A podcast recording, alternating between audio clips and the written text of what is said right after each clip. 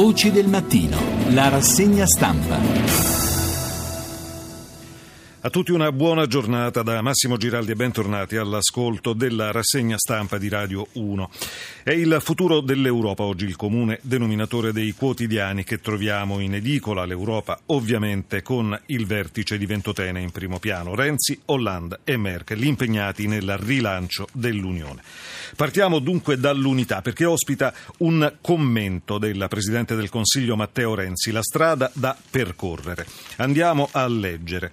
È È facile buttare addosso all'Europa tutte le colpe, le colpe di tutto. Più difficile è cercare di costruire un'Europa diversa, più attenta ai valori e meno alla grande finanza. Scrive ancora Renzi. Abbiamo scelto il luogo di Spinelli e dei suoi compagni di confino e prigionia, il luogo nel quale nacque il manifesto per gli Stati Uniti d'Europa, mentre il fascismo aveva esiliato e imprigionato questi profeti dell'unità europea.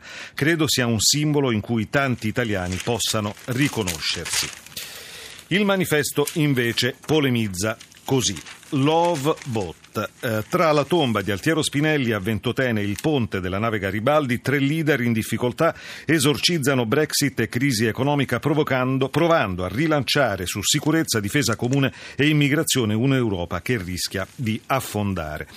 Il commento è affidato a Luciana Castellina, storica fondatrice del quotidiano comunista. Il commento si intitola «Esercizio di retorica, non di memoria». Leggiamo. Per carità, è stata una bella idea scegliere Ventotene, scrive Luciana Castellina, discuto solo i tempi. Diffido poi degli eventi fondati sul richiamo di simboli usati senza entrare nel merito, anzi nascondendolo, di cosa nella sostanza li aveva resi tali. È un esercizio assai diffuso che generalmente si chiama retorica. Libero titola Renzi, Merkel e Hollande a Ventotene, i nostri becchini, crisi economica, immigrazione e terrorismo, i tre statisti fanno poco e quel poco è sbagliato, parlano di cultura e unità ma non sanno fare altro che mettere sempre più nei guai l'Unione. La Repubblica. Ecco la, l'Unione Europea del dopo Brexit. Merkel, la flessibilità c'è già. Renzi, ora la crescita, intesa su difesa ai migranti nel vertice a tre con Hollande. E a pagina due, Brexit, la U E non è finita, intesa su difesa ai migranti, Conti, i paletti di Merkel. Ventotene, summit italo-franco-tedesco, Renzi, ora crescita, la cancelliera, la flessibilità è già nel patto. Il Sole ventiquattro Ore, apertura. Al vertice di Ventotene, Renzi, Merkel e Hollande rilanciano l'Unione dopo lo strappo di Brexit. Difesa, migranti, crescita, le tre priorità dell'Europa. Renzi, l'Europa non finisce con Brexit, ora più investimenti. Merkel, flessibilità nel patto di stabilità, tratti la Commissione. Hollande, più mezzi antiterrorismo. Leggiamo le prime righe del servizio dell'inviato Gerardo Pelosi sulla nave Garibaldi. L'ordine dato all'ufficiale di rotta e al timoniere della Garibaldi era chiaro, la porta aeromobili doveva Doveva correggere tutti gli effetti del mare e del vento in modo che dietro al podio di Matteo Renzi, Angela Merkel e François Hollande apparisse sempre la sagoma dell'isola di Ventotene. La Stampa di Torino, il vertice nell'isola simbolo, i leader sulla tomba di Spinelli, intesa sulla sicurezza comune, spiragli sulla flessibilità. Ventotene, messaggio all'Europa. Renzi, Merkel e Hollande, l'Unione Europea riparte da qui, la cancelliera apre all'Italia sui migranti. E a pagina due, sempre la Stampa, Renzi, l'Europa non è finita, con la Brexit adesso la crescita. A Ventotene l'incontro con Merkel e Hollande e l'omaggio alla tomba di Spinelli, un campus universitario dove c'era la sua prigione, intesa su sicurezza e difesa comune. E in basso, una ricostruzione, gourmet e scenografia sulla portaerei Garibaldi tra trofie, bandiere e lancieri di Montebello. Leggiamo il menù a bordo, trofie, orata e basilico, salmone alle erbe aromatiche, frutta, mousse di ananas. Il Corriere della Sera, il vertice a Ventotene, i leader sulla Garibaldi, difesa e crescita le priorità, il difficile equilibrio sicurezza-accoglienza. L'Europa non finisce con la Brexit, spinta di Renzi con Merkel e Hollande, la cancelliera coraggiosa le riforme dell'Italia. Il commento affidato a Sergio Romano, tre scelte per rafforzare l'Unione, i rimedi urgenti contro la palude. Il Messaggero di Roma, l'Unione Europea va avanti dopo Brexit, a Ventotene Renzi, Merkel e Hollande, ora misure forti per la crescita, scriviamo il futuro. Dossier su sicurezza, difesa e investimenti, duello sulla flessibilità, la cancelliera frena, c'è già. E una curiosità che viene dall'Avvenire, dalla NATO al post-muro quando la storia sale in nave. Leggiamo. Sui ponti delle navi si è spessa fatta la storia non solo con le gesta belliche e commerciali o con le avventure alla scoperta del mondo, ma anche con le parole.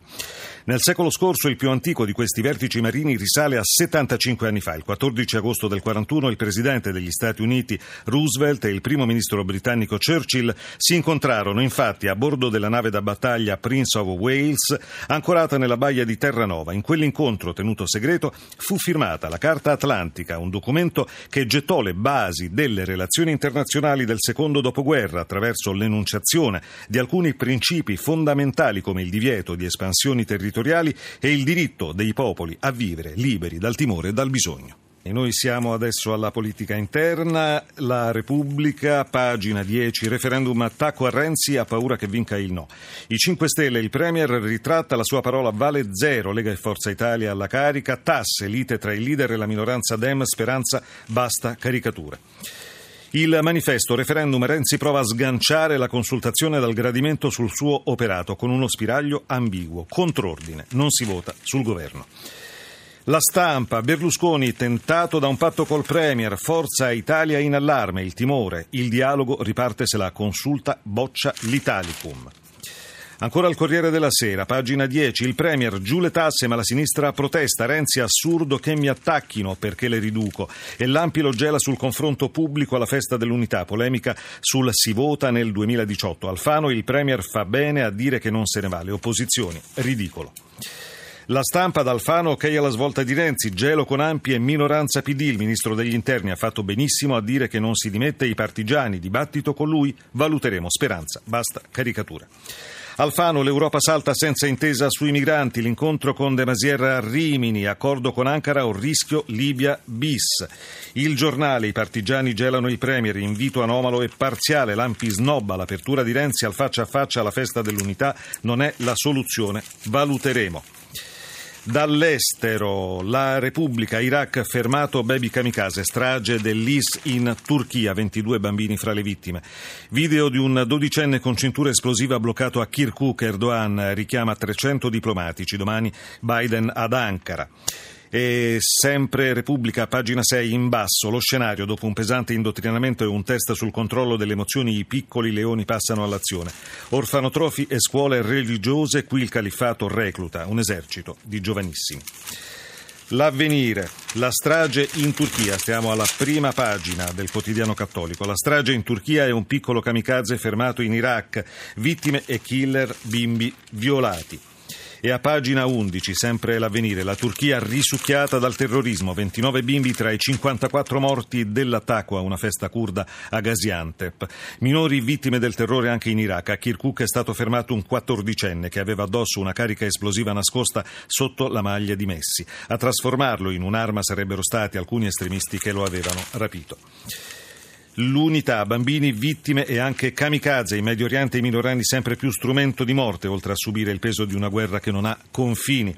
Dopo l'attentatore tra i dodici e i quattordici anni alle nozze in Turchia, fermato in Iraq un altro piccolo, poco prima di farsi esplodere. La finanza, un rapido sguardo alla finanza, il Messaggero di Roma, Mediaset Vivendi, prove di accordo, il Biscione fa sapere di essere aperto a nuove soluzioni su Premium purché siano concordate, fari puntati sul C D A di giovedì del gruppo francese e sulle mosse della holding della famiglia Berlusconi. Siamo alla cronaca.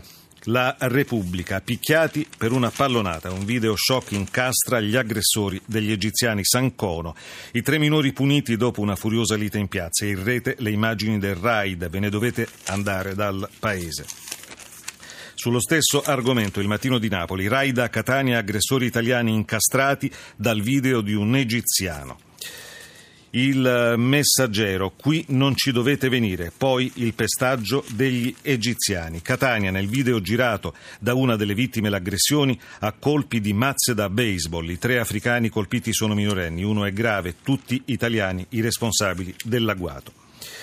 E l'unità sulla Sicilia ospita in prima pagina la consueta vignetta di Staino. C'è Bobo con le mani sporche di sangue e poche righe riprese da una poesia di Ignazio Buttitta. I pirati tra noi con le facce d'inferno ci hanno rubato il sole, il sole, siamo rimasti al buio, che buio, Sicilia, piangi.